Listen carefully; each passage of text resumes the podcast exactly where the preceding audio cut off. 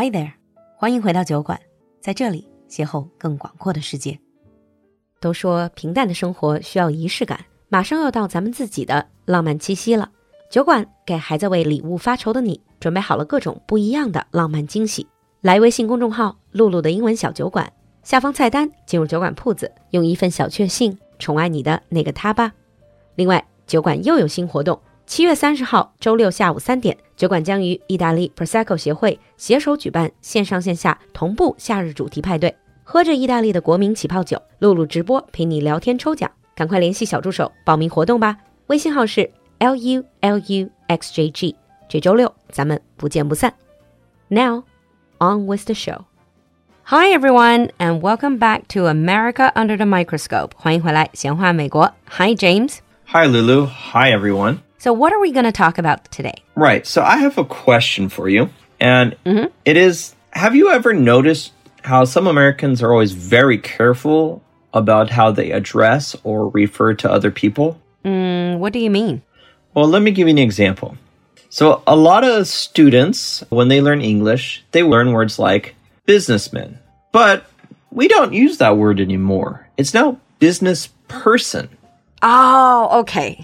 so you don't say businessman, you say business person. I know what you're talking about. Are you talking about political correctness? PC. Yes, PC, political correctness, is the topic of the day. PC 直译的话就叫政治正确. I think if you watch a lot of American TV shows or talk shows, you definitely, definitely have heard of this expression. But I think many of our listeners probably don't really know the ins and outs of it.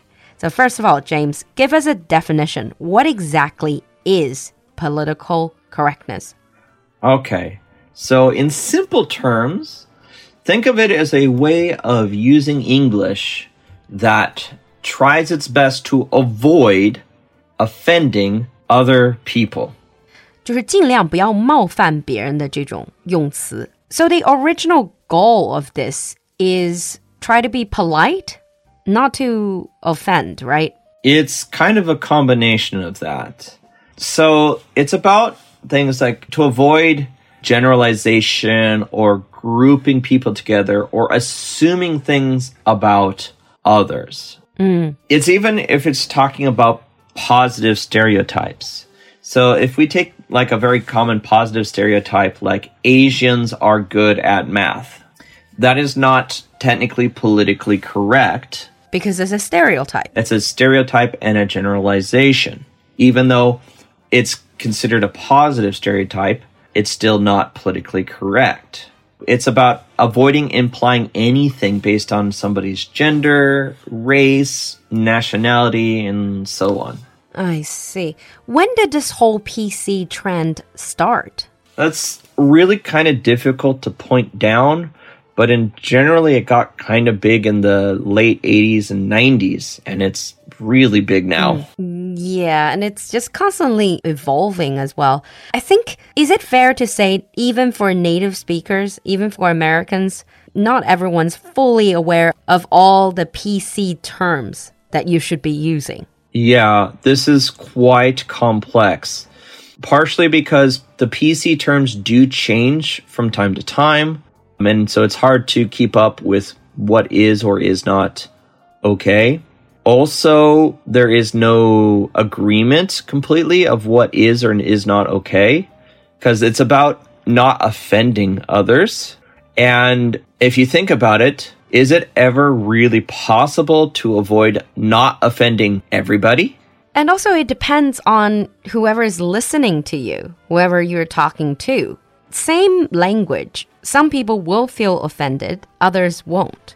Correct. But nonetheless, let's share with our listeners some common examples. Certainly. We start off with gender related. So, this Yeah. very, very common businessman, business person. Policeman is police officer, right? Yeah, policeman would be police officer. Then you have a lot of these words that are something man, like mailman should be like mm, postal worker or mail carrier. Mail carrier. Mm. yeah, Fireman, a firefighter. firefighter. Mm. But it's also like stopping like gender stereotyping professions, like saying all nurses are women. Like, well, there are plenty of male mm. nurses too. Lately, I've also heard that people who don't want to be gendered, like they call themselves non binary, they don't want to be called she or he. I don't even know what the term is. They, okay. They. Yeah. They is a neutral pronoun in English. Yeah, that is a bit confusing.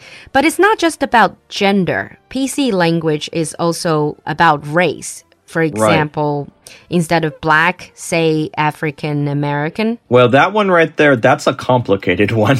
Because that one, there's a good example of the lack of agreement. Because you ask some people, they'll say black is PC. Some people say no, African American is PC.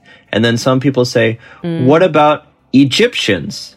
Well, Egypt is in Africa and Egyptians become American. Is an Egyptian American an African American? Or what about a South African who's white? Are they also African American? So this is where it starts to get really complicated, isn't it? It is very complex. But then you say it's okay to call white people white people, right? Yeah. But in like Asia, so like in China, I've heard Chinese people refer to themselves as yellow people.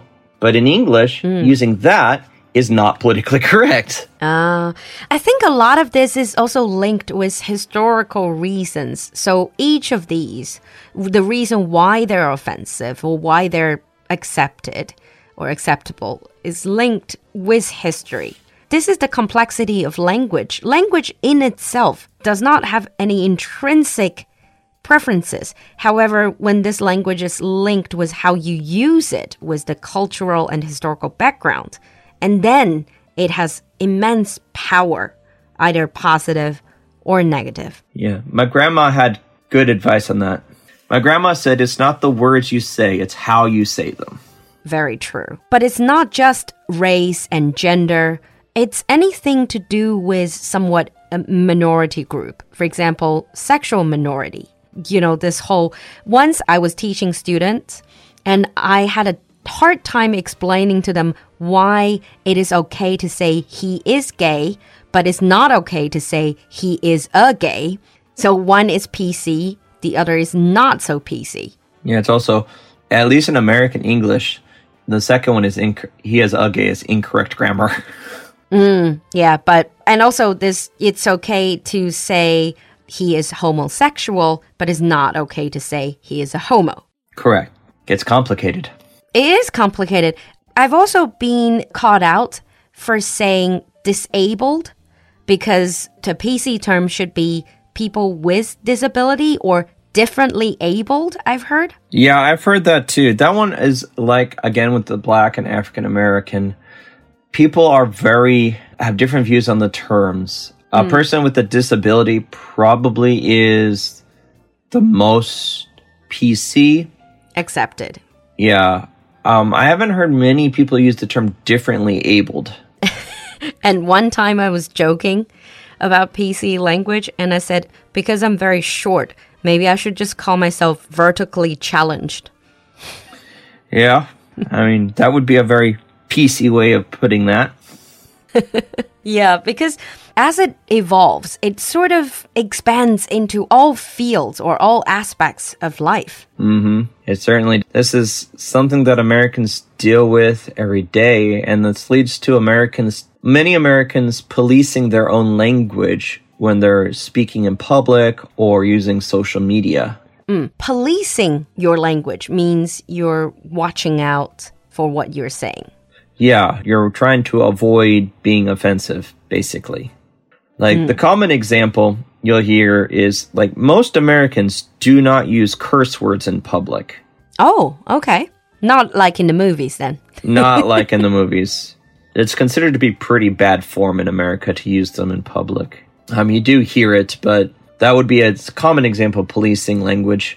But also, like in general, Americans do try to go out of their way to be non-offensive, but not always successfully. Ah, especially I guess with all the PC rules around. Yeah, it's pretty tough.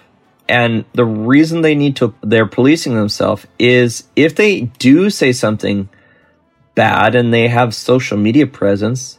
People on Twitter and Facebook and all the other social medias will jump on them and say bad things about them. And this has caused people to, you know, lose jobs and even be pick, kicked out of school. I see. So there's a really a lot of pressure to be PC. Yeah. Especially if you have any form of uh, public presence. Yeah, or if you have a public profession like being a teacher. really important. Mm, I see. Okay, more on that in our advanced episode when we go into the controversial side of PC. Obviously, people have disagreement over has PC language have been taken too far? And we're going to talk about that in the advanced episode. Thank you, James, for coming to the studio. Thank you for having me today. Thank you for listening, everyone. We'll see you next time. Bye. Bye.